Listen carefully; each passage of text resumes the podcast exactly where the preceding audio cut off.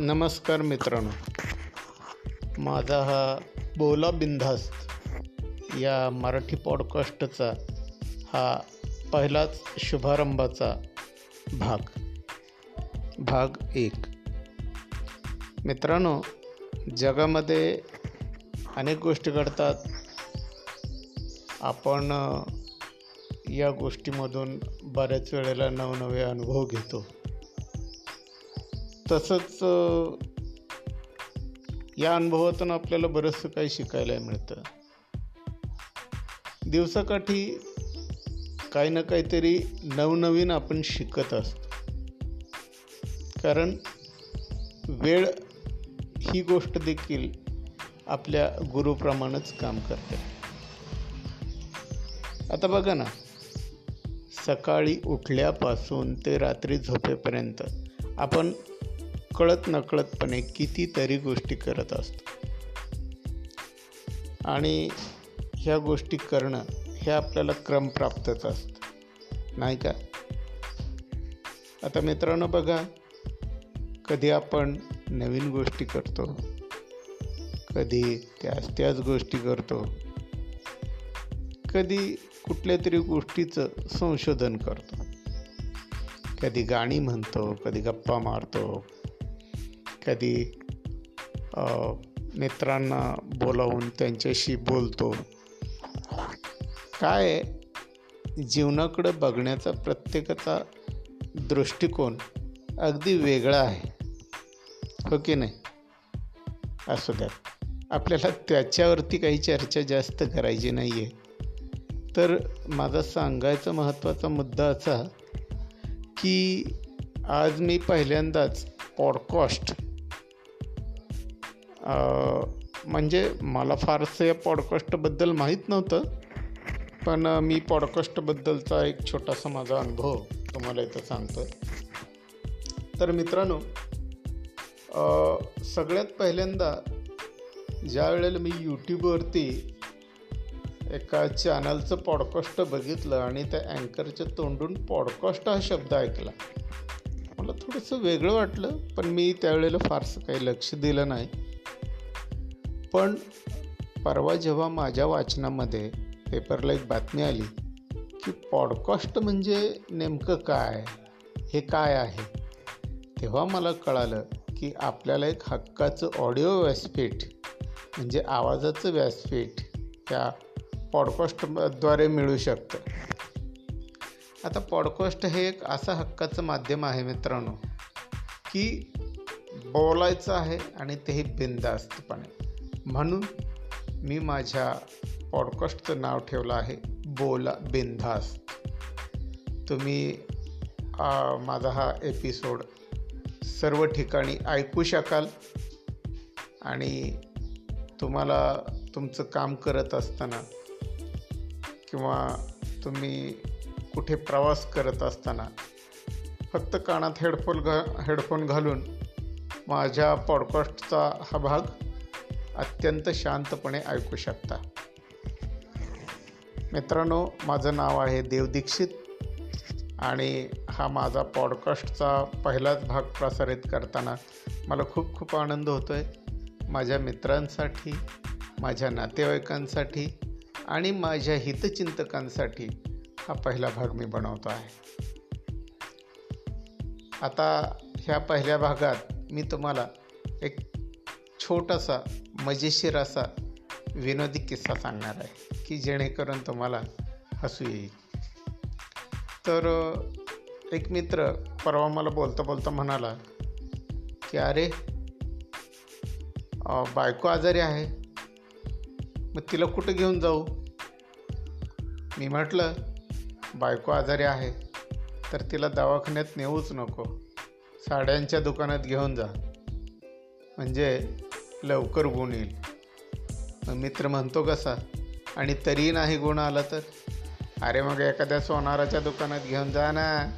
पटकन गुण यायलाच पाहिजे नाही का? तर मित्रांनो अशा प्रकारचे छोटे छोटे विनोदी किस्से यापुढेही मी तुम्हाला सांगणार आहे.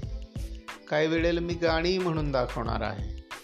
आपण खूप खूप मनमोकळ्या गप्पा मारणार आहोत. खूप खूप मजेशीर बोलणार आहोत.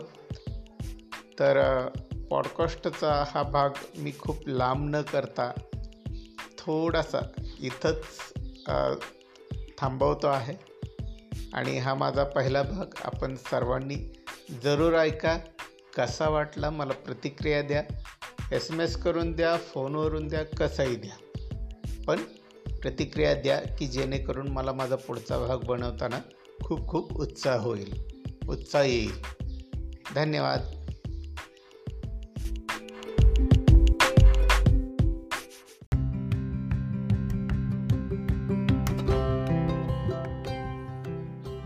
नमस्कार मित्रांनो। सादर करीत आहे माझ्या पॉडकास्टचा हा दुसरा भाग. आसान नहीं है ज़िंदगी, मगर मुश्किल भी नहीं है। दोस्तों बस इसे समझना जरूरी आहे. मित्रांनो आयुष्य फार अडचणीचं आहे असं काही नाही. फक्त त्याला समजून घ्यायला पाहिजे.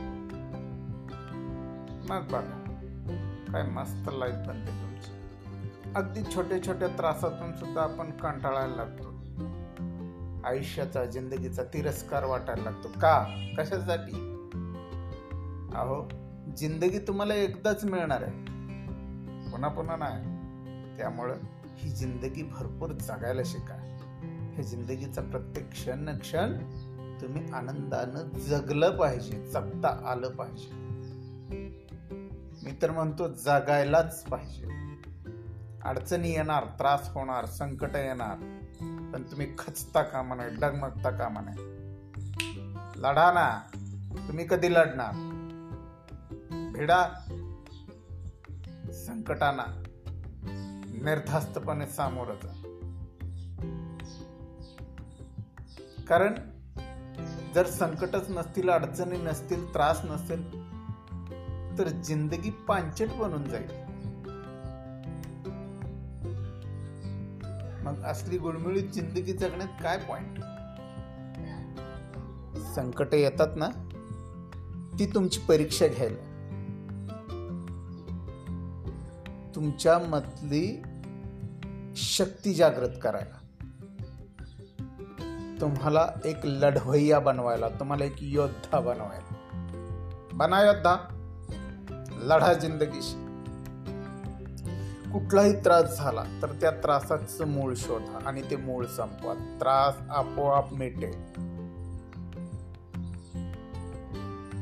नाहीतर मी घाबरलो. मला असं झालं मला तसं झालं.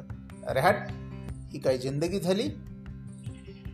मित्रांनो आपल्याला खूप खूप मोठं व्हायचं आयुष्यात आपली खूप मोठी स्वप्न आहेत. ती स्वप्न आपल्याला जगायची तेव्हा आपण कुठल्याही अडचणींना कुठल्याही संकटांना न घाबरता आपल्या स्वप्नाकडं यशस्वीरित्या वाटचाल चालू ठेवणं. अत्यंत गरजेचं आहे. बघा जिंदगी प्रत्येक क्षणाला प्रत्येक वेळी तुम्हाला एक नवीन मौज देणार. ती मौज ती मजा तो आनंद तुम्हाला घेता आला पाहिजे. अनेक गोष्टी आहेत मौज मजेच्या अगदी छोट्या छोट्या गोष्टीमध्ये सुद्धा तुम्हाला आनंद मिळू शकतो. फक्त तो तुम्हाला शोधता आला पाहिजे. मग घरातल्या घरात फिरण्यामध्ये आनंद असेल गप्पा मारण्यामध्ये आनंद असेल गाणी गुणगुणण्यामध्ये आनंद असेल. अरे कुठलाही आनंद असू द्या आनंद घ्यायला शिका ना. कारण माणूस लाईफमध्ये स्वतःच्या आयुष्यामध्ये फक्त आणि फक्त समाधानासाठी जगतो. ही गोष्ट कायम लक्षात ठेवा. समाधान नसेल तर काहीच उपयोगाचं नाही. त्यामुळं जर जीवन आनंदानं जगायचं असेल समाधानानं जगायचं असेल तर हा, हा आनंद शोधा हे समाधान शोधा आणि त्याकडे वाटचाल ठेवा. धन्यवाद.